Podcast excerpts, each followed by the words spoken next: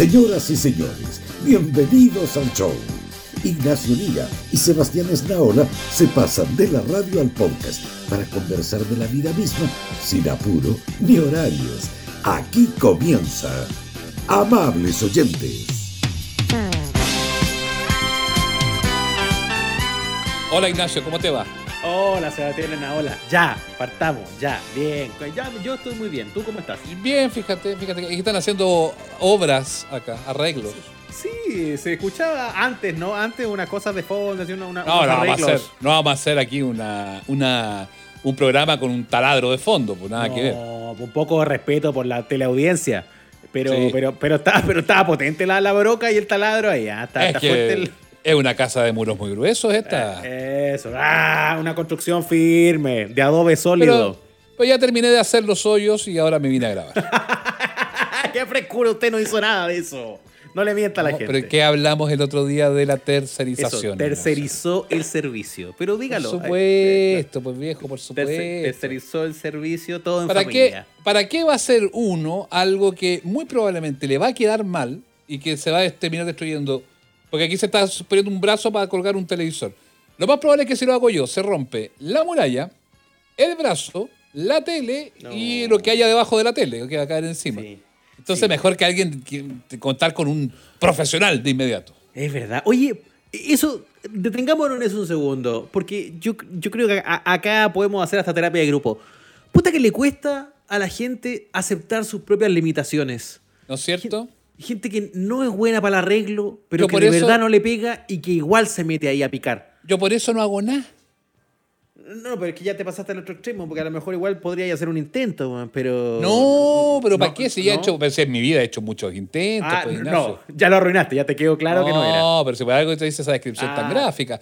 Pero es cierto, y, por eso a mí me da mucha risa. Yo entiendo que efectivamente los eh, productos de estos, hágalo usted mismo, que mm, venden. Mm. Eh, no es llegar y hacerlo, no es, no es como, como que tú dices, ah, lo va a hacer cualquiera que, por primera vez se conoce un destornillador o una llave, no sé. Pero igual a mí me da la, sensación de que la tasa de reclamos por el uso de eh, los productos de estos hágalo usted mismo va más de que el producto está mal diseñado o que quedó chueco o que quedó mal atornillado a que en general no sabemos armarlos. No seguimos las reglas. Vienen unas reglas habitualmente impresas, un papelito, y no las seguimos nunca. Viene todo contado, además, la cantidad de pernos, tornillos, piezas plásticas, oye, todo, bueno. Y ahí, digo, oye, que quedó bueno el mueble, pero me sobraron cinco pernos. No, pues no, te quedó bien, bien hecho la cuestión, si te sobraron cinco pernos. A menos que te den de más porque eres tontoleso y se te pierden. Pero eso es raro. Hoy día ¿Quién da de más? Nadie da de más. No dan de más. En estos tiempos miserables ya la gente no te da de más. No, porque está armado en lugares donde efectivamente sí la gente sabe armarlo, entonces no te mandan el perno de más, po. Oye, pero ¿sabes qué? Me estáis pegando en los cachos porque yo estoy en eso. Yo acabo de recibir un mueble nuevo para mi casa. Que me, ¿De qué me tipo? Lo, me lo compré como en agosto. Acaba de llegar. ¿ah? claro. Me, lo compré cuando estamos entrevistando a Antonella Ríos, más o menos. ¿ah? Fue hace un rato. ¿Un mueble de qué, Ignacio? Como para imaginarlo. No, es un librero. Es un, porque, porque tengo harto libro todavía en unas cajas que nunca pude sacar. Entonces eh, acomodé todos los libros en otros muebles. El librero tiende a quedar así como, como, como, así como chueco para el lado. Eh, claro, entonces ya, pues me compré el librero, pero ¿sabéis qué? Eh, a diferencia de los otros muebles acá, no sabía la chichita con la que me estaba curando. Porque es grande la wea. Es harto, es harto, más grande de lo que yo pensé. Le saqué como un calco, dije, ah, este, porque tampoco quería algo chico. Dije, quiero comprarme el mueble para meter todo. No, para, que echen, para que echen los libros de una vez y no tenga que estar comprando otro mueble después. Y guardo todo ahí, bueno, y los cables esos que andan volando también los enrolláis y los metí en un cajón. primer problema, primer problema, pasa por leer. ¿Cómo? Porque, ah, ¿para qué anda leyendo? Si no libros, si no anduviera leyendo, no tendría que comprarse muebles. Problema. Ve, los peligros de leer. Ah, Exacto, los riesgos de la lectura. Sí, le hemos dicho tanto a ustedes, amables oyentes. No lean, no trae nada mm. bueno. Sí. Ah, puta la no, no, y ahí tengo libros que todavía estoy leyendo, algunos que me compré que, que no he leído. Libros que, libros que, ya como ya hablamos en otros programas, libros que le han regalado y que usted uh, no ha hecho economía circular. Claro, sí, yo también recibí, igual que usted, tantos libros en mi tiempo, ¿ah? en tantos programas. ahora te mandan, ahora te mandan de las editoriales con esto de la pandemia, descubrieron que pueden mandar eh, ebook y yo estoy quemando un reclamo a Planeta. ¿eh? Basta de mandarme eso, voy a mandarme el libro físico. No, aparte que, perdón, leer en la pantalla no es lo mismo, po. No, yo no. Yo a la Karen Monsalve le voy a mandar y voy a decir, Karen, no me concentro con la lectura, mándame el de papel. No, se me cansa la vista, a mí también. Y además uno está mirando ahí y entre medio te aparece como, no sé, por la notificación de WhatsApp o el video o el Twitter. Ya, bueno, no se distrae. ya, pero no distraigamos del mueble. No, no, el mueble, ya, el mueble grande. Mueble, claro, grande, muy grande. Entonces yo, me, compliqué, po. Entonces estoy, me empiezo a desarmar, saco todas las piezas, la cantidad de tablas, las tablas chicas, las grandes, las más o menos, que vienen todas con las letritas, ¿no? Porque le, ayuda a uno. Está hecho a prueba de mermelás, pues, o sea, la pieza A con la pieza B. El problema es que yo veo pieza A, pieza B y, y me siento y empiezo a mover la cabeza y digo, es imposible que se junten esas piezas. Ese problema, el maestro está gritando abajo, dice. dice, está diciendo que uno no lee el manual, ¿viste? El maestro. El maestro, el, maestro está, está, aprovechando de darnos, darnos su, su testimonio. Está Ya, pues entonces, entonces ya, A y B.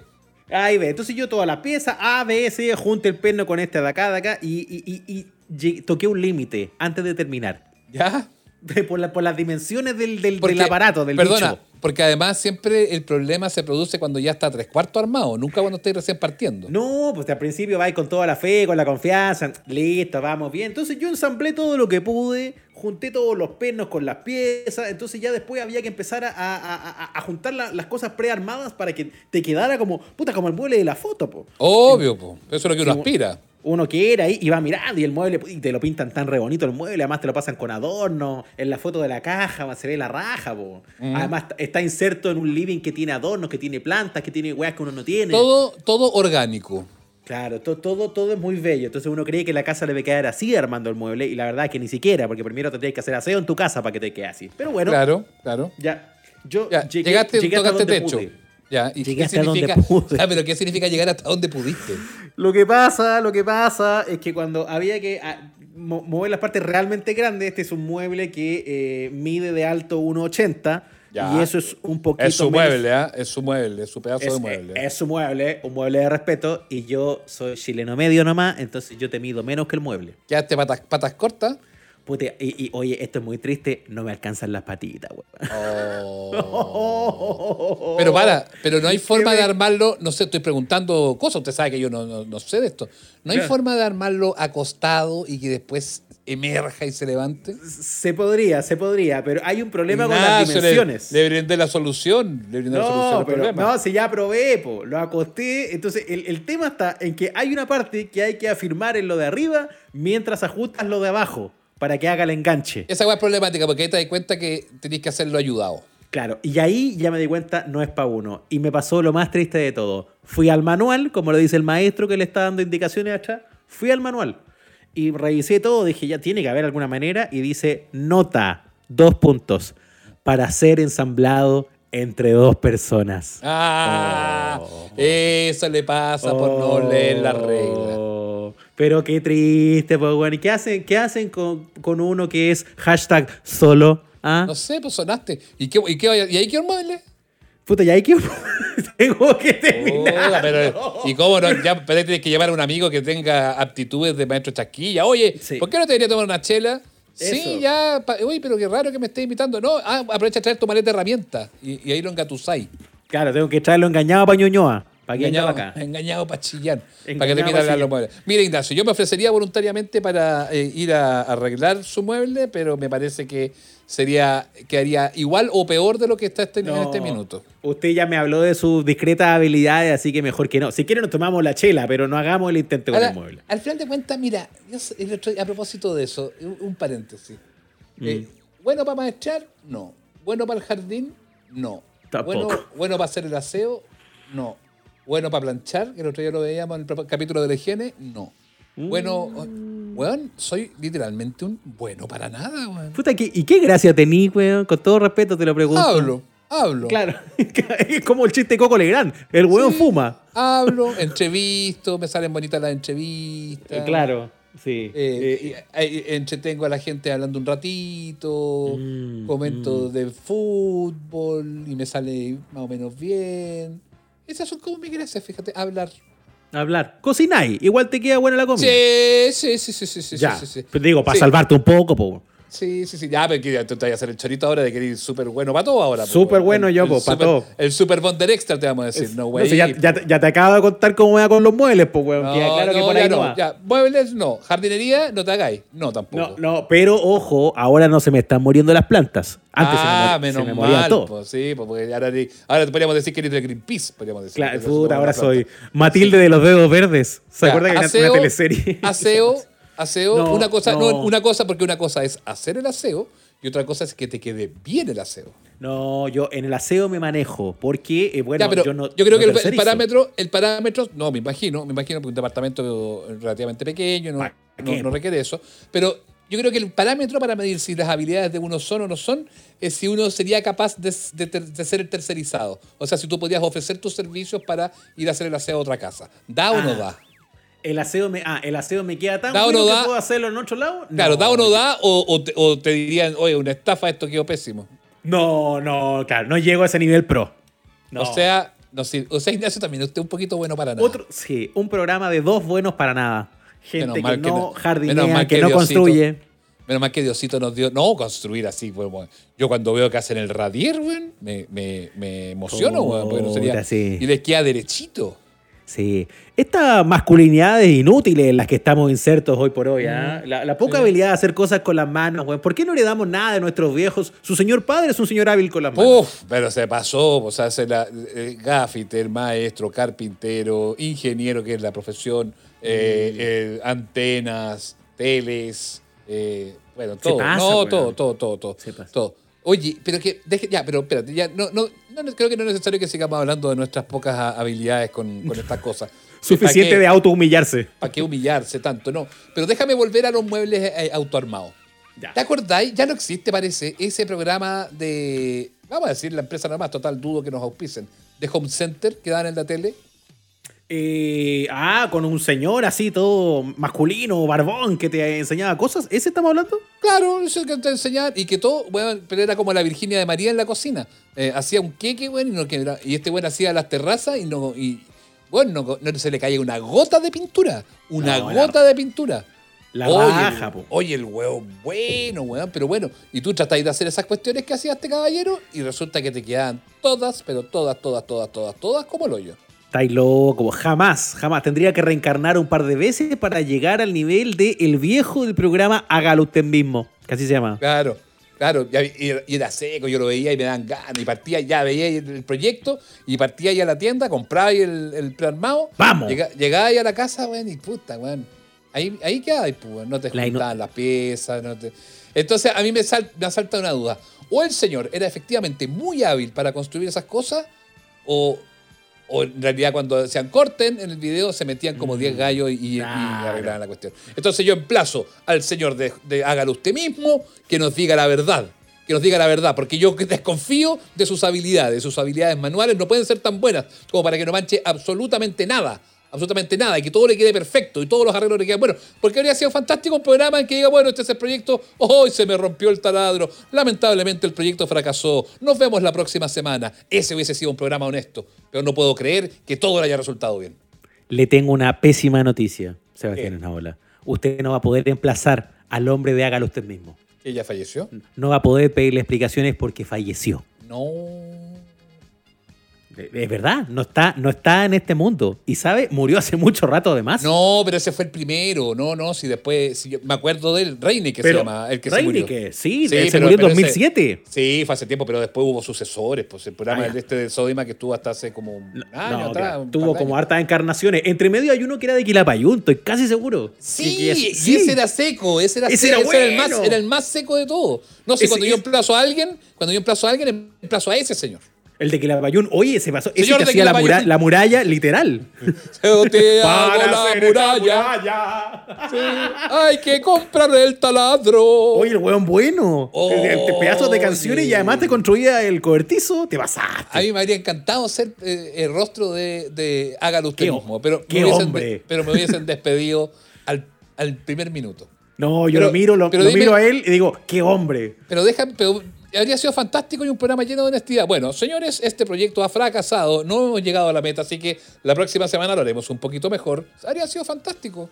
Sí, una cosa más, más, realista, asumiendo que somos gente a la que le cuesta, con limitaciones, que mm. vivimos solos y tenemos muebles para armar entre dos personas, o que mm. sencillamente las la manitos, las habilidades así de motricidad gruesa no, no, nos dio, no nos dio. Pero yo miro con tristeza el futuro, porque... Porque, va, a llegar, porque va a llegar Ikea.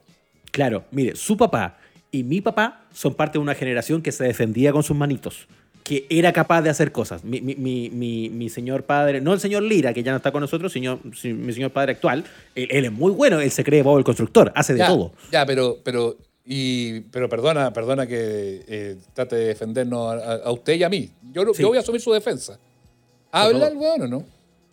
póngalo, eh, póngalo frente al micrófono, a ver cómo le va. No, si igual es bueno. ¡Ay! ¿Por qué? Me da, me da rabia, tiene talento. ¡Ay! Me da tirria, me da Me da una rabia, hace clase y le salen bien. ¡Ay! ¡Qué entretenido! Habla de, corri habla de corrido y los alumnos lo quieren. ¡Qué hombre! ¡Ay! ¡Qué hombre! No nos sirve. No puedo con eso. No. Oh. ¿Qué, vamos, ¿Qué vamos a hacer, güey? Tenemos que. nada, tercerizar, seguir tercerizando asumir que estamos involucionando. el problema es que el día, el día que nos falte el trabajo en el habla, perfectamente si hubiésemos sido como su padre o como el mío, podríamos dedicarnos a poner cerámicos, hacer techos, cambiar lámparas, pero tampoco tendremos esa posibilidad. Nada de nada. De reinventarnos, Ignacio. Oye, no, no vamos a poder. Eh, iteraciones eléctricas tampoco asumo, ¿no? Putas, de todo. No, nada, nada. Eh, quincallería. ¿Qué es eso? no sé, es que estaba como googleando las cosas de hágalo usted mismo y salió. pero mire, por favor, más encima tiene que andar googleando las cosas, pues Ignacio, ese es el nivel de, inutilidad con las labores Fui a buscar. del hogar. Quincallería, quincallería, parece que es donde te venden. Eso yo me, yo me callaría alguna vez, sí, yo me callaría. quién callaría? ¿Quién, callaría? Yo. ¿Quién, ¿Quién cañería? es eh, eh, los materiales de las puertas y ventanas, dice aquí. Ah, viste, igual que las cañerías, pues tiene mucho Ah, súper, está súper conectado. ah, ya sé. ¿Y qué a ese se contrata un quincanillero? no sé. Oh, yo voy a estas tiendas así, los home center y los easy, weón, y como que me, pierdo. Me pierdo en el pasillo 43 de los No, yo, a mí me da risa con mi papá. Me dice, ya, ándate al home center y cómprate un perno, puede ser de 3, del 5 y del 8. Y yo lo quedo mirando así como, ¿qué? ¿Tengo que traer 3, 5 u 8? Decídete. No, estúpido, es la medida. Yo, Hay distintos. pues si son pernos, todos iguales. No, no, son todos iguales, no son más largos, no son más cortos, no son más gordos, no son más... No, eso todo para mí es un problema, Ignacio. Sí, no, te, hay eso, pero, pero eh, hay cachado, los viejos que les gusta esa cuestión, ¿los has visto a los señores que les gusta hacer arreglos y construcción en esos pasillos? Puta, es como ver un niño en Disney, güey. Sí, pues tal cual, es como estar en el mampato. Se le ilumina los ojitos. Oh, qué puta, qué ganas llaman al experto Y llaman al experto este que está ahí de la tienda y dicen, oiga, el 2463 45 12 4. Y el otro pasillo B52. Y tú los que hay mirando y decís, pues que estos weones hablan en otro idioma, weón. Son marcianos. No, yo la única weá que sé comprar ahí en, en estas tiendas son las cosas de como cocina. Porque afortunadamente tiene otros pasillos grandes. Yo allá puedo ir a comprar tostador. sartenes. Las, las sartenas de aderete. Eh, esas cosas compro yo. No, ese pasillo déjame ahí, yo te ubico. Ignacio, para la gente que ubica, que escucha este programa, su masculinidad se está yendo al carajo. Pero me gusta. ¿Sabe por qué? Porque aflora la sensibilidad que tiene usted de una persona delicada. Ese es el tema que hemos levantado en este programa, la masculinidad tradicional en crisis. Ese mm. macho ruso, ruso, no es ruso, eh, rudo. Rudo, Rudolf. Rudo, claro, Rudolf. Un señor como el de Quilapayún, un señor como el maestro Roscalata, un señor como el fallecido Reinique, que te arreglaba cosas con las manos. Se nos está perdiendo, lo estamos perdiendo. Y está siendo reemplazado por una generación delicada, una generación que terceriza, una generación que se asusta del arreglo propio. Una generación inútil, básicamente. Inútiles, sí. Así vamos. ¿ah? Eh, recuerde ahora, valore los últimos arreglos que le va a hacer su familia, porque la generación que viene ya no los va a hacer. Va a haber una app para esta wea, supongo yo. No sé. Cuando mi hijo me invite a colgar, a colgar los cuadros a la casa, le voy a decir, hijo, te llevo otros cuadros si quieres. Te llevo los clavos y todo, pero no lo puedo hacer.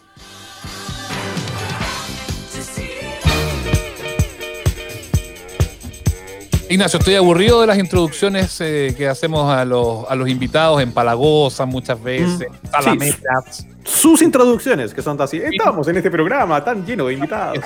No pudimos escoger mejor invitado. Ya, ah. con todas esas cuestiones. Daniel, el bombo fica con nosotros. No, muchas gracias. Muchas, muchas gracias. ¿Cómo estás, Bombo?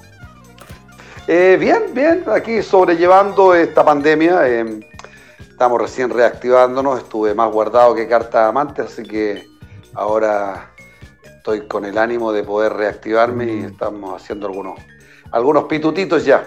Eso eh, virtuales. Eso bueno el tema de los pitutos y todo eso, pero efectivamente fueron meses de estar súper guardados, súper encerrados, que eh, para el mundo, para el mundo artístico siempre es complejo. Sabrán algunos que eh, tendrán mayor capacidad de ahorro y todo eso. Hay otros que es súper difícil. En general, para la industria ha sido súper peludo. Para ti en particular, ¿cómo fue? ¿Lo pudiste surfear bien o, igual te pegó, igual en algún minuto ya estaba como medio urgido? No tanto por el bicho, sino que por, cómo poder eh, reengancharte con, la pega. Sí, bueno, yo debo dar gracias que tuve un buen fin de año del 2019. Hice, mm, hay un buenos evento en el verano también, así que pude capitalizar algo para enfrentar en buenas condiciones esta pandemia. Nosotros cerramos la última actuación el día 15 de marzo, fue la última ah, actuación en vivo con gente. Y después de eso eh, ya caímos en un receso y, nos tocó vivir toda la, angustia, no saber qué iba a pasar. Mm. Hicimos un par de cositas vía online, pero no es lo mismo, según una, que adaptarse a esto de, de la plataforma que no tiene atmósfera, que nosotros necesitamos estar en situ con el público, sentir ahí eh, el, el, dar y recibir, que es tan necesario para el artista. Fíjate que lo hablé con varios, con varios actores, en, particular lo he hablado en, esta, en este periodo, eh, y todos coinciden en lo mismo, ¿ah? que lo más, lo más rudo es, porque es uno arriba del escenario, yo no, nunca he tenido la posibilidad de hacer algo así, porque aparte no es lo mío, pero, pero uno vive mucho de el gesto, del murmullo, de la risa.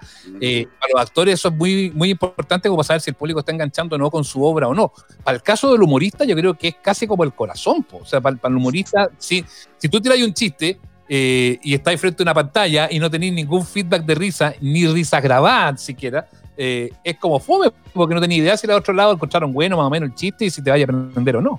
Claro, ese fue nuestro, nuestra primera gran dificultad. O sea, la primera fue indudablemente el, tratar de poder hacer algo y la segunda es cuando había que hacer algo, eh, saber si lo que estábamos haciendo estaba siendo bien recibido. Entonces, bueno, yo ahí creé una atmósfera, todos los eventos que hice le puse aplauso, postproducción mm. o, le puse risas para darle para darle la atmósfera que es tan necesario en esto del humor, o sea, no... Pero, pero una atmósfera que incluso más que para el público era para ti. Claro, también pues, psicológicamente a uno le afecta, aunque uno no, la gente no crea, eh, uno tiene una sensibilidad con respecto a lo que está haciendo, el compromiso que salga bien. Y eso solamente te lo da la aceptación de la risa al público. Mm. Pero bueno, tuvimos que adaptarnos y en eso estamos, pues, y seguimos adaptándonos, no sé hasta cuándo, hasta que aparezca la vacuna. Bueno, ahora ya se abrieron los teatros, creo, eh, los que están en fase 4 y 5. Y, y y nosotros estamos viendo qué podemos, cómo nos podemos adaptar a esta, nueva plataforma que viene. El problema está que no, sabemos muy bien si es que la gente está en condiciones económicas de poder consumir eh, eh, espectáculo, porque como en este país... Que vaya a meter menos gente en el teatro, a lo mejor sí o sí, pero un poco los precios también. Claro, es decir, todo pasa a ser casi por, casi por amor al arte, de reactivarse, porque como en este país nosotros somos invisibles eh, para la autoridad, no, no, existimos hasta cuando nos necesitamos algún beneficio, para mm. algún saludo a la bandera, pero así como un aporte del, del Estado, por el medio de la cultura. No, no. Ahí se da cuenta que por eso hay que cambiar este país. La ministra de Cultura se le va a decir, ¿sabe qué? Un peso gastado en cultura hoy día es como que mejor que no. O sea, si viene ya del, de la ministra de Cultura para abajo, ¿qué, podemos pedir para los demás? es jodido eso. Un peso en cultura es quitarle el pan de la boca a alguien. Mira el comentario tonto. Cuando la verdad que un pueblo culto es un pueblo más rico. Decir, tantas cosas que se podrían haber mejorado en este país si se hubiera invertido realmente en educación y cultura. Mm. No tendríamos tanto narcotraficante, tanto delincuente, tanto eh, drogadicto en las calles, gente que está frustrada y que cae porque no tiene otro camino porque este país no se lo ha dado. Entonces eso tiene que ver con un país que tiene que invertir en la cultura. Bien, por eso los artistas somos eh, autogestores de nuestro trabajo. Salimos, contratamos nuestro teatrito, y que si yo motivamos a la gente, hacemos nuestra publicidad, contratamos el audio, la iluminación y bueno, y si la gente va a vernos, pagamos todo lo que hay que pagar y lo que queda, se agradece. Eh, siempre ha sido nuestra vida así. Eh, pocas veces hemos recibido realmente un, un aporte del Estado que el Estado no haya considerado para ser parte también del, crecimiento cultural o de la entretención de un país. O sea, nos utilizan cuando hay que hacer campaña, cuando hay que promocionar algo, para fotos, mm. pero no, no existimos. Y eso tiene que ver con el deporte también, ¿ah? eh, que son dos aristas muy importantes que tienen que estar en, la próxima constitución como un derecho. Eh, la entretención, el arte, la cultura y el deporte. Ya nos vamos a meter en eso, vamos a hablar de lo, de lo social bombo, porque tú estás muy involucrado y de hecho ya algo has hablado sobre tus próximas intenciones. Pero quedémonos un poquito antes de que, pasemos a la calle, a lo social y al, Chile que vamos a construir. Quedémonos un poquitito en el, en el tema del humor. Eh, cuesta encontrar eh, como chistes en pandemia o chistes de la pandemia. Eh, también ahí debe haber un esfuerzo porque obviamente cuando eh, los humoristas abordan la contingencia, como, como tú, que tú tienes, tienes rutinas que son súper clásicas, pero que siempre tocan lo social, la actualidad, lo que está pasando, lo, que nos ocurre a los chilenos, de repente debe uno sentirse tentado a lo mejor también hacer algo de chiste con esto, pero puta, con 20.000 muertos debe ser difícil, ¿no? Sí, no, no es fácil, de verdad que no fue fácil en dictadura, eh, bueno, ahora tampoco es fácil, pero uno tiene que adaptarse, uno tiene que, no, puede morir, eh, uno tiene que tratar de morir en el intento de no perder el sentido del humor y tratar de que, la gente, que el país también no lo pierda, porque si perdemos el sentido del humor, la verdad que no hay, no hay nada más que, hacer, o sea, caemos en la amargura, en el desquicio, en la desesperación, por lo tanto hay que tratar de darle vuelta a la cuestión y tratar de reírnos un poquito de lo que se pueda. No es fácil, pero el chileno por lo menos tiene esa capacidad de que, de las desgracias siempre puede sacar algo gracioso y, bueno, ahí tratamos de, buscar lo, que, lo que sea lo que se pueda decir y lo que sea transversalmente lo más bien recibido. Mm. Entonces uno juega con la ironía, que sé yo, que antiguamente a ti te decían tener que juntarte con gente positiva para que te vaya bien en la vida y ahora lo que uno menos quiere es tener un positivo al lado de uno. Por ejemplo, allá hay, jugáis con la ironía, ¿me entendés? con esto del juego de la palabra. Eh, por ejemplo, nos cambió la vida. Nos cambió la vida. Sí, pues. Hoy en día no sabéis cómo saludarte con los amigos, si con el codo, con el hombro, al final termináis haciendo cachipún con los buenos, porque no sabéis cómo saludarte y eso nos cambió absolutamente la vida.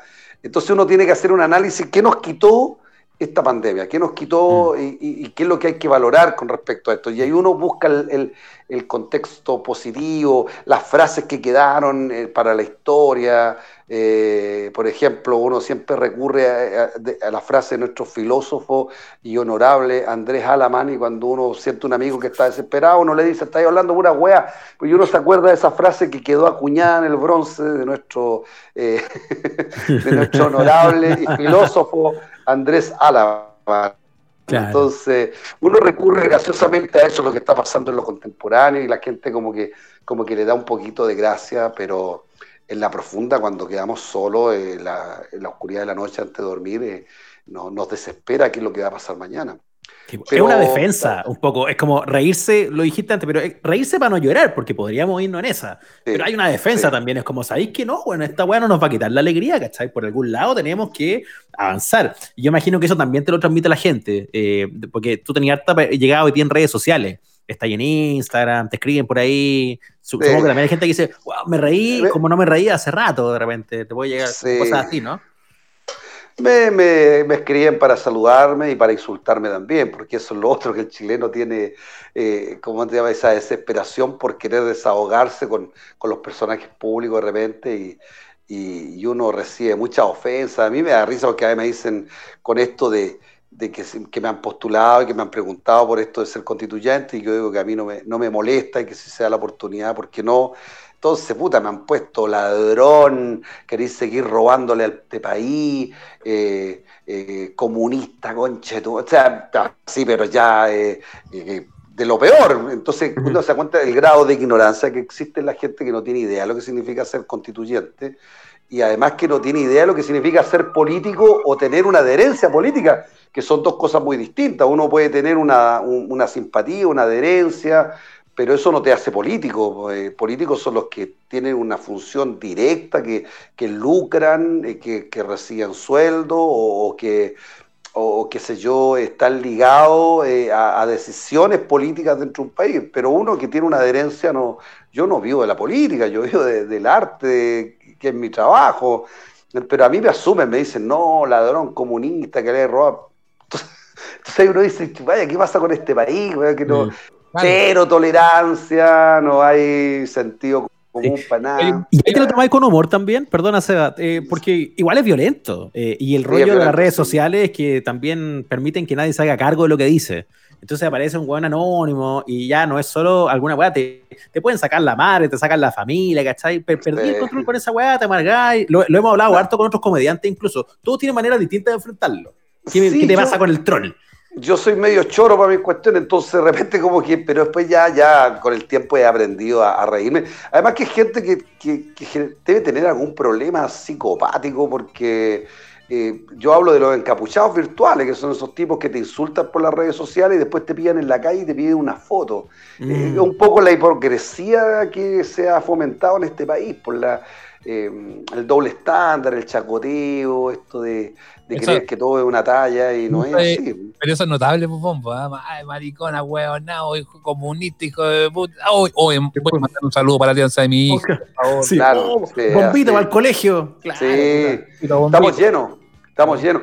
Pero bueno, e, es el país que construimos en estos años y y que uno tiene que hacer un análisis, por eso es fundamental cambiar, cambiar las raíces, no ya para nosotros no, pero por lo menos para nuestros hijos, nuestros nietos, que tengan la oportunidad de tener un país que sea mucho más, más de convivencia comunitaria y de respeto. Eso tiene que ver con bases sólidas, pues ahí tiene la educación, la cultura, el arte, tiene mucho que, pesar. y, y mirarlo siempre con humor, no hay para qué amargarse. Oye, ya, yo quiero hacer, quiero representar en ti un cargo que le quiero hacer a los humoristas. A ver, diga. Siento que los políticos se desprestigian solo. Eh, sí. Eh, porque lo han hecho bastante mal, pero, pero va un poco de la mano de, de, cómo, de cómo es esto. O sea, no, no creo que los políticos hayan sido ni mucho mejores antes ni mucho peores ahora, son políticos nomás, y los políticos responden en el fondo a los partidos, en fin, a, las elecciones populares y todo eso. Eh, Pero hay buenos y malos políticos, hay que hacer la aclaración. Como todo, como que hay buenos periodistas, buenos y malos humoristas, buenos y malos científicos, de todo, pues hay de todo, es como, es como la vida misma, eh, digo yo. Pero a mí me pasa algo que, porque Pinochet fue el, el, mayor enemigo y el que decía, los señores políticos y todo era Pinocho, o sea, el que más despreciaba a los políticos. y si hubo, si hubo quienes metieron la punta con que, ah, todos los políticos son ladrones, fueron los humoristas. Sobre todo los humoristas muchas veces cuando iban a Viña y, congraciarse con la gente, no digo el caso tuyo porque no es así, porque a ti te fue bien siempre, pero el, oh, los políticos, todos ladrones, ¡ah! y como que rugía al público. no, esa, esa weá de que todos los políticos son un poco ladrones, y hay veces que, claro, hay veces que hay algunos que dan ganas de apretar el cogote, pero, pero hay unos que son buenos que se, se la llevan ahí a bolsa de gato nomás. Sí, bueno, fue, esto fue una, fue una práctica eh, de denunciar primero que nada la, a los que eran malos políticos, después se transformó en, hablar de los políticos en general, eh, como en un tiempo se usó a los homosexuales, como en un tiempo se usó a la suegra, como en un tiempo se usó, no sé, pues el chiste de los guasos, es decir, eh, o los gangosos, los defectos. Es decir, eh, en el humor siempre se ha recurrido a ese tipo de, mulería o, de comentarios como para congraciarse, pero la sociedad cambió. O sea, ahora en mi caso, yo me reinscribí y se hizo público eh, mi opción política en el momento en que nadie quería eh, meterse en política.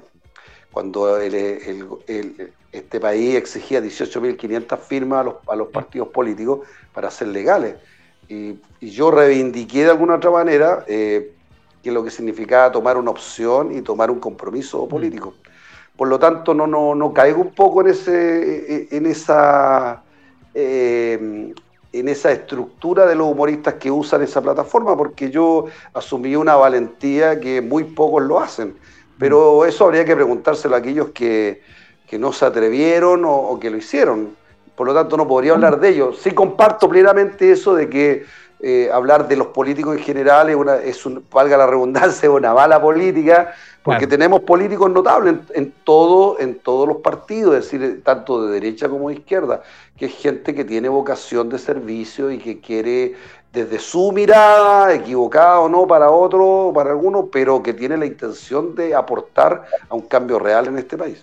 Oye, pero igual, pero igual Bombo, y algo que en algún minuto recuerdo que lo hablamos en la radio, que hasta lo, discutimos un poco en algunas de las conversaciones que hemos tenido, pero eh, igual te cuidaba porque cuando, cuando entramos en el tema hace un rato, cuando le preguntaba al Nacho, eh, tú decías, sí, claro, no, yo soy político, pero soy adherente, no es lo mismo. Igual como que te como que te cuidáis un poco de, hacer esa diferenciación. Es que, es que yo hago la aclaración de que yo tengo una adherencia política, porque yo no me puedo hacer responsable de lo que hacen los políticos. Lo que yo, eh, cuando uno toma opción, ¿no es cierto? Y uno dice, mira, yo soy comunista, porque a mí me, motiva indudablemente la trayectoria y, lo que hizo Gladys Marín, por ejemplo, que para mí es una representante fiel de lo que un comunista debería ser.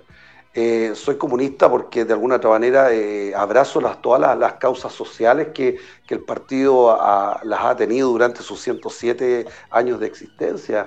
Es decir, eh, soy comunista por eso, pero no me puedo hacer eh, responsable de lo que hace Gutiérrez, por ejemplo, eh, con algunas de sus acciones que muchos las critican. No lo voy a entrar ni a defender ni nada porque no, no me corresponde. Entonces eso, eso hay que aclarárselo a la gente, porque la gente como es muy ignorante en este país, y no hablo, no hablo en un contexto ofensivo, sino que hablo en un contexto de, una realidad de un país que, ha que tiene un pueblo ignorante y mal educado, que no sabe diferenciar una cosa de otra. Entonces uno tiene que aclarar eso. Yo no, yo no soy político, yo soy artista que tengo una opción política que es distinta. ¿Cierto? Como la puede tener uno que es demócrata cristiano, uno que es UDI, o ustedes que son de Renovación Nacional. ¡Ah! claro. No, yo nada más tenemos que ser humorista y de muerte cristiano, como que no. Como que no pega. Oye, pero ahora que lo miráis para atrás, eh, ya, ya habló, en su momento, hacerlo súper público, decir yo ficho por el PC, firmo por el PC, que soy yo y soy adherente. Pensáis ahora que jugó en contra, jugó a favor, te dejó donde mismo. Es, que yo no, yo no lo hice, yo siempre fui comunista. Yo, yo desde que el partido se, se legalizó en este país, yo me hice comunista. Sí, siempre fui comunista. Lo que pasa es que cuando yo me reinscribí, alguien subió una foto a las redes sociales, yo no, lo hice yo, sino que se, se, se hizo público por, por terceras personas. Y yo nunca, siempre lo había contado, de hecho lo conté en la radio cooperativa hace muchos años atrás, lo conté, qué sé yo, en algún canal de televisión, pero en ese tiempo a nadie le importaba. Lo que pasa es que cuando se enteraron en esta reinscripción, era un tiempo sensible donde la política estaba siendo descalificada. Y que este humorista, eh, que en ese momento yo estaba en la cresta de la ola, cierto? Decía que era comunista, primero que nada, yo mm. estoy validando la política y a la vez estoy revalidando un partido que ha sufrido eh, dos veces el exterminio en este país, en la historia de nuestra patria. Entonces fue fuerte el, golpe, o sea, oye, este gallo es comunista. Era como validar, es decir, bueno, que los comunistas no se comían las guaguas, que no es lo mismo que comerse una guaguacita, que es otra cosa, pero a lo que me refiero es que en esta de, muchos dicen, hay también el bombo, porque resulta que no es comunista. O decir, ah, se me cayó, que es como la típica, ah, se me cayó. asumiendo que antes estaba ahí en un lugar arriba. Es rara esa weá de. Claro, bueno, yo viví todo el anticomunismo, o sea, lo viví en las redes sociales, a mí me bajaron de todos los eventos, o sea, fue con un odio, pero no hacia mí, sino a lo que, a lo que significa el Partido Comunista. Y, y si nosotros hacemos un análisis, el Partido Comunista ha cumplido un rol tan fundamental que ha sido correr el cerco en lo social. Porque esa es nuestra única obligación, crear conciencia social y correr el cerco. Si poder no vamos a hacer nunca. Ahora por primera vez tenemos la posibilidad de tener un presidente que sea comunista, Daniel Jaude, pero va a costar mucho porque dentro de la misma izquierda existe el anticomunismo. Entonces, eh, hay, hay, hay, una situación que no es fácil de llevar para los que tomamos esta opción. Hay que, ser re, hay que ser re valiente o re hueón para decir que uno es comunista.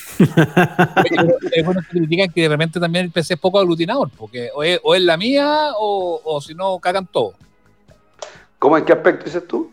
Por ejemplo, lo mismo de Jaude, porque el otro día estaba peleando con otro del Frente Amplio y dice, no, el Frente Amplio a mí me entusiasmó, pero ahora encuentro que es más de lo mismo. Entonces uno dice, escucha, esos mensajes, si se quiere aglutinar a una centro izquierda y a una izquierda, por último, incluso dejando fuera el centro, eh, de repente no hacen tan bien, po.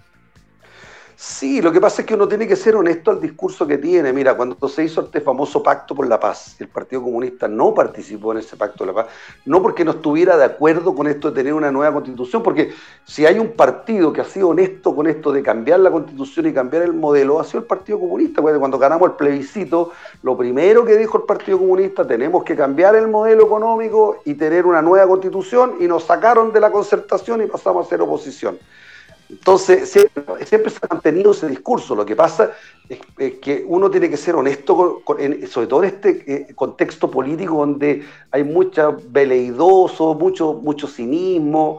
Eh, entonces, cuando se hizo el pacto por la paz y que todos dijeron, ya vamos a hacer una constitución con una asamblea constitucional, porque les daba miedo decir constituyente, bueno, el partido no participó porque no estaban los las organizaciones que fueron partícipes del estallido social, no más AFP, más, no más endeudados, los estudiantes, eh, los sindicatos, la CUT, es decir, todo, eh, todas esas organizaciones que fueron partícipes del movimiento no, aparecieron, aparecieron los mismos de siempre firmando un, pacto como, como quien dice, salvémonos de esta weá. Mm. Entonces es, re complicado decir, oye, nosotros vamos a aparecer acá cuando en el fondo consideramos que no es lo correcto.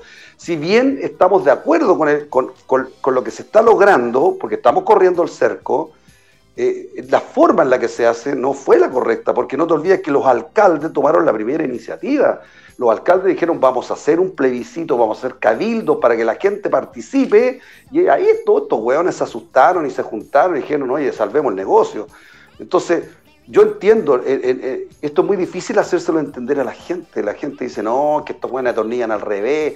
Pero es una cuestión moral, no podía aparecer firmando algo que tú consideras que, que les falta lo sustancial. Y lo sustancial es que estén presentes aquellos que fueron los que realmente causaron para que tuviera este efecto de, tener la oportunidad de crear una nueva Carta Magna, un nuevo pacto social.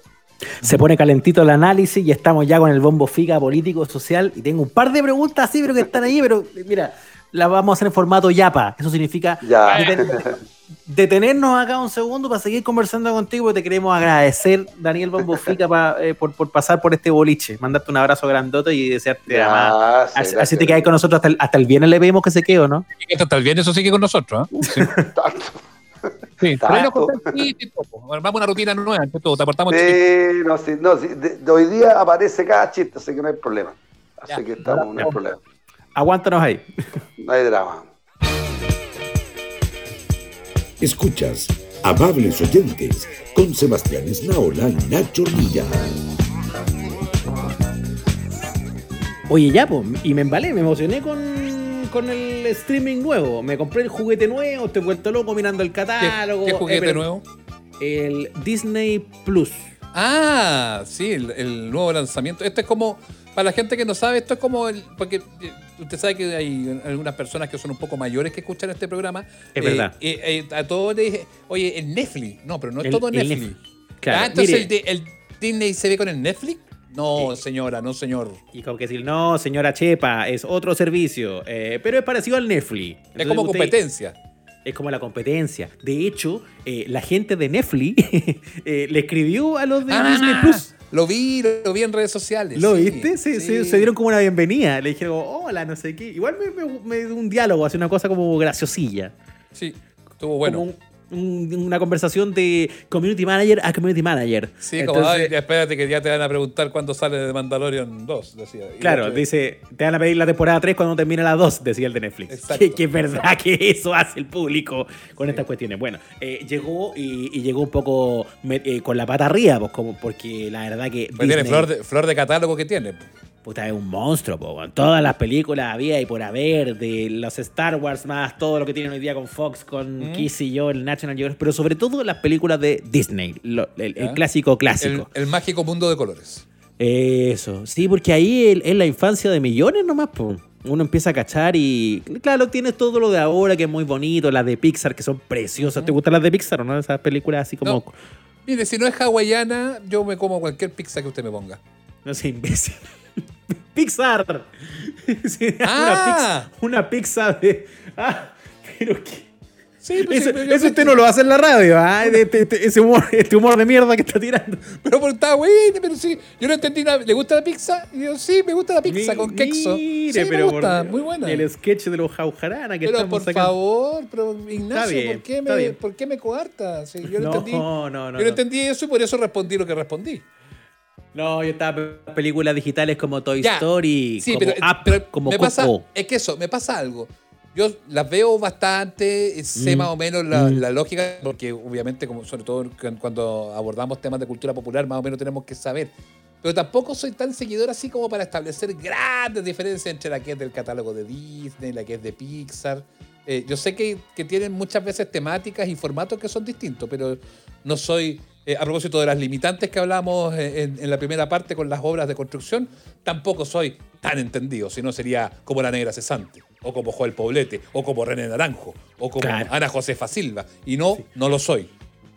o como Yolanda Montesinos. O como Yolanda qué sé yo. Montesino, o como Igor Entrada. No, Igor Entrada no hacía de película, era de política. ¿Quién Igor, Igor Entrala? El otro día lo dijo y pensé como en entraña. Igor Entraña. No, Igor Entrada era un analista político, así como, como Raúl Sor. Un comentarista de carnes, Igor Entraña. Ya, entonces No. ese señor ¿Pero no ¿Cómo se hacía llama? cine. No, pero es que el otro, sí que había uno, es que yo lo- los confundí, porque el otro que comentaba cine en la tele cuando yo era chico y usted aún no nacía era Mariano Silva. Y la Ah, gracia, y la gracia, y la gracia de Mariano Silva era que decía, bueno, entonces el- eh, la película comienza con esto y, eh, y al final dice, bueno, te contaba toda la película, todo, todo, toda la película. Cuando ¿Por tú qué hacen Mariano- eso? Pero era el Mariano Silva era el rey del spoiler. Te decía todos los finales de las películas y terminan juntos, reconciliados y con un final precioso. Vaya a verla y sorpréndase, te decía. Pero ¿cómo me voy a sorprender si me acaba de contar el final de la película, viejo estúpido? Vaya a ver, el Imperio contraataca y sorpréndase cuando Darth Vader es el padre de Luke. Que, Eso, weón, Una Ay. generación arruinada. Ah, oye, cuando usted era chico y veía la crítica de cine, eh, María Inés Sáez ya era vieja, ¿no? Ignacio, qué mal educado. Esa- ese, No, tipo de, ese tipo de mala Nosotros en este programa no vamos a caer en ese tipo de mala educación. No sea todo, pero dígame sí o no nomás. Sí, Perfecto, muy bien, para que avancemos. Ya, entonces. pero no vamos a eh, caer en esa mala educación. No, ¿para qué? ¿Para qué? Aparte que eh, eh, cuando ya había salido Blancanieves, ya la estaba comentando María Inés Sáez. Ya, pero sea estúpido, hombre. Ahí quiero detenerme, los clásicos de Partió verdad, muy joven. Eso, empezó muy joven con los hermanos Lumière. Lo que yo quería decir es que sí, es pues, muy bonito El catálogo. que estén las Toy Story, que estén las Coco, que estén todas estas cosas ahora de, de Pixar, que son bonitas, familiares, y como que tienen la gracia de que igual uno puede ser un tonto viejo y se entretiene igual con las películas. No es como que uno tenga que solo acompañar a un niño. Ah, hay, hay cosas para los grandes. Sí, pues, son películas que, literalmente para grandes y chicos. Son bien Claro. familiares. Claro, pero no es lo mismo cuando uno se pone a, a volver a ver viejo, ya de grande, una cosa que vio de niño. eh, y, y empezáis a mirar con otros ojos. ¿Qué, te, qué digo yo? La, la Cenicienta, las Bellas Durmientes, la, la Fantasía o todas esas cosas. Ahí es raro, es raro el ejercicio de volver a verlo hoy. Mm. ¿No te pasa así de haberte topado con una película que quisiste mucho de niño o que te llamó la atención con algo y la miráis ahora y es como, "¿Y esta weá? Me pasa con todo, Ignacio, no solo con, con las películas. Eh, me pasa con los autos, me pasa con. Pero es un tema de la evolución del ojo también. Me pasa Mm. con, con los programas de la tele, me pasa con Mm. la música. Mm. Con la música quizá un poco menos.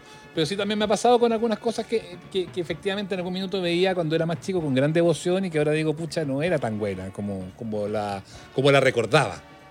A mí, a mí me, me- me di cuenta ahora que todo ese catálogo de Disney clásico, pero digo viejo de verdad, de hace 50, 60 años, eh, hoy como que me hincha un poquito. Vol- Ignacio, no se lo voy a permitir. ¿Va a empezar que a insultar a fantasía, póngale usted? No, no me voy a meter con fantasía. Fantasía es linda, es linda. Me gusta la parte de la... Es rara, eso sí, ¿eh? Sí, es rara. Es un poco psicótica. Están un poco Sí. bajo la influencia de algunas cosas los señores que le hicieron. ¿eh? Sí, es rara. ¿Pero qué? ¿Dumbo vieja no te gusta? Pero es que, por ejemplo, ya, Dumbo. Sí, Dumbo es vieja, es linda, pero, weón, es más triste. ¿Volviste a ver Dumbo en tu vida? Corazón. Oh, claro. Cuando se para a la, la mamá del hijo, el elefante y se va con la trompita así para arriba. Oh, Oye, oh, triste. qué triste. Ya, pero, y ella está, y pero le tira la trompa porque está presa. Pero la vida, sí, y el otro le gritaba desde afuera, ¡Mamá está presa! Ya, yo sabía que iba a salir con. ¿ah? Pero, Sí, eso grita el elefantito. sí, eso grita, idiota. Pero eso es dramático. Es, es, es, un trauma en una generación completa. Para que los niños, para que los niños no delincan. La gente, para que usted sepa lo que es desde niño, desde niño, desde chiquitito, lo que sepa es irse a la capacha. Exactamente, por el camino del bien.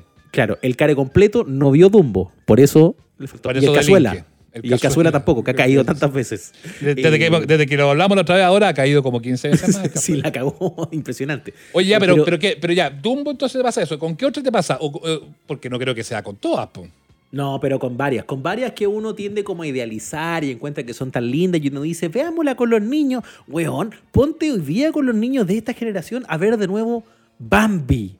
Cuando matan a su mamá, weón. Bueno, para que aprendan. No, es terrible, loco. Es terrible. Es traumático.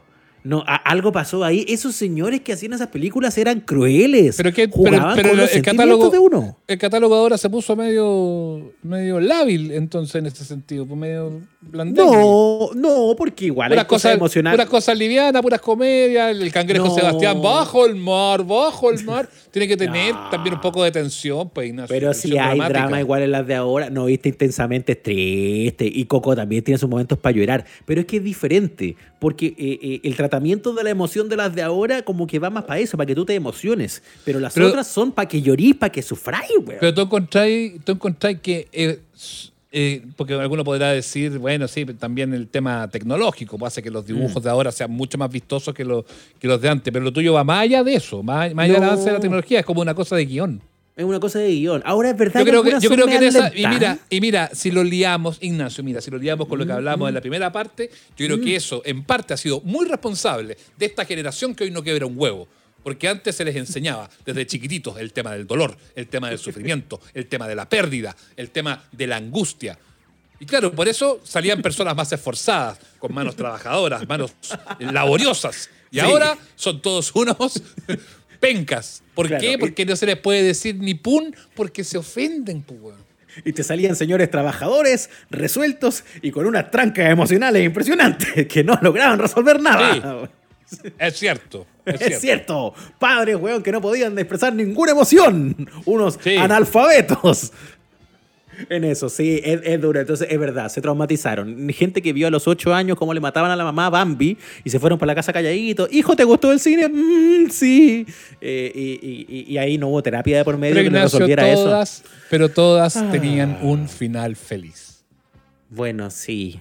Sí, en realidad sí. Sí, eso hay que agradecerle. Eh, te, dejaban caer, te hacían mierda el corazón y luego te, iban levantando un poquito y te resolvían el tema. Pero hay muchos momentos que son así durísimos. Claro, uno se puede ir más ahora, pero el Rey León, weón.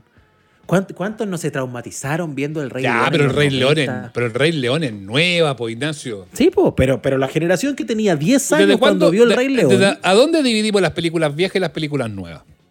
Es que hay, hay, una, hay una etapa muy clara como de películas antiguas, antiguas de, de Disney.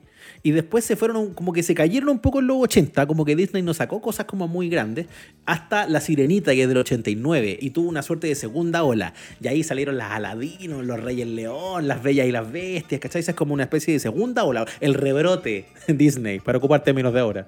¿Ya? Eh, pero igual ahí hay una generación que ya creció que es viejita. Pues, el Rey León es como del 94, del 95. Si tenía ya estaba en la universidad, pues, Ignacio, no güey. El, el, 95 usted no está en la universidad, no sé, ¿Cómo ya estaba casado. No, estaba en la universidad, pues señor, primer año. Sí. Usted que usted es muy mayor, eso es lo que pasa. Usted es un señor mayor. El Rey León, voy a mirar acá, Google, San Google, del 94. Ya, no estaba ahí en la U. Estaba en el colegio, cuarto medio. Ya, pero ya estaba. Pero los de cuarto medio, los de cuarto medio no sufrimos con películas de monos animados, obvio. Eh, no, pero los de cuarto medio son bacanes, po. Oye, ¿qué te pasa? Ah, que, ah, que tonto. Tenía que dar, ah. tenía que dar la prueba de aptitud. Ah, qué perno, decía uno, uno en cuarto medio es grande, uno cree que es súper grande en cuarto Ahora medio. Ahora yo, fuera, sí, pues cree que ya se comió el mundo. ya soy maduro. Oye, pero, pero, pero mira, estaba sacando cuenta y fuera de broma, yo creo que no he visto nunca. No, no, sí vi el Rey León. Sí, ahora me acordé que sí la vi. Pero no, la vi hace poco, ahora como con los hijos. No, no tengo recuerdo de haberla visto antes. Pero mira, 10 años, 10 años, un niño de 10 años que vio El Rey León, como yo, que me pasó exactamente, la vi 10 años. ¿Y que quedaste traumado? Sí, pero sí es muy recontra triste. por favor. Weón, la, la estampida le pasa por encima al papá. Y el Simba llega así, lo, ve tirado y le dice, papá, papá, está durmiendo, papá. Ignacio, la vida tiene esos golpes que uno tiene que estar preparado para asumirlos. Si no, después es incapaz de armar un mueble, un librero, una biblioteca en la casa. Por eso yo no sé armar muebles, porque el Rey León se encargó de inutilizarme a mis tiernos 10 años y 26 años después tengo que pedir ayuda para poner un perno. Ve, ve, ese es el problema. necesitamos. Ah, ya, Raya para la suma, Ignacio. ¿Le pegamos una mirada al Disney más o no? Sí, véala igual. A mí, a, mí, a, mí, me gustó. Me gustó revisar así como esas películas antiguas. Pero ojo, ah, que hay hartas cosas que uno como que tenía muy arriba que las volví a ver. Ya, más allá del guion, que ya lo hablamos y tienen, ponte tú, hay varias, son bien lentas varias. La Cenicienta lenta. Lenta. Puta, como Y puta que cantan entre medio. Bueno, pero si son musicales, pues, Ignacio. sí, pero es que eso ya no lo usan tanto. Pero antes, como que cada, dos escenas. ¡oh! y los pajaritos. Pero era como, era como un musical de Broadway, Ignacio. Sí, entonces. Esa era como la estructura que tenía. Se me hace un poco latera. Quizá un cabro chico de ahora, como más sobreestimulado, no sé si se van que también la dama y el vagabundo o los aristogatos. Ah, la dama y el vagabundo. Cuando se comían los tallarines y se daban un beso. Mm, oh. Qué romántico. Bueno, ¿viste? Esas películas que fomentan el amor. el amor en pareja. no la fornicación. No la fornicación fuera del matrimonio. No, no, no, claro, no, no el, poliamor como ahora. No, ¿ah? no. Gente promiscua que no arma muebles. Películas muy bien pensadas. Ay, pero yo creo que hay que hacer el ejercicio. Pescar a los cabros chicos de ahora con los papás, que son los niños de antes, ver juntos una película así como del 60 y algo y ver ahí, testear la brecha generacional. La que es la caga. Es probable, ¿eh? es probable. Ya, bueno, ya, pues invitados, sí. Nos, pueden contar después cómo les fue. ¿Cómo le fue con el armado de muebles? Si vieron las películas, eh, el, bombo, eh, bueno, todo. Pueden comentarlo todo eh, en nuestras redes sociales, que son las siguientes, Ignacio arroba amables oyentes en Twitter y también en Instagram. Entonces nos deja un mensajito por ahí, nos escribe, ni un problema, todo bien, ta, ta, ta. Eh, si te gustaron los invitados, de qué otras cosas podríamos hablar. Oye, nada que ver la weá que dijo Nacho Lira, bueno, coméntelo ahí también, ni un problema, después lo bloqueamos nomás. Y eh, también este lindo programa se puede escuchar en Spotify y en otras plataformas como Apple Podcast y Google Podcast.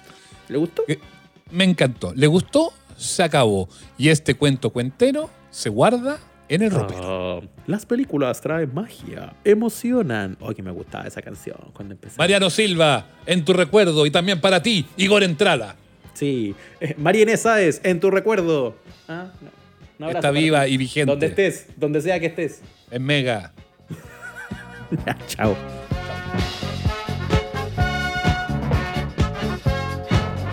Hasta aquí llegamos. Nos reencontramos todos los domingos en el Instagram Live y los miércoles en nuestro capítulo de estreno. Somos los amables oyentes. Suscríbete a nuestro canal en Spotify, Google Podcast, Apple Podcast y en nuestras redes sociales.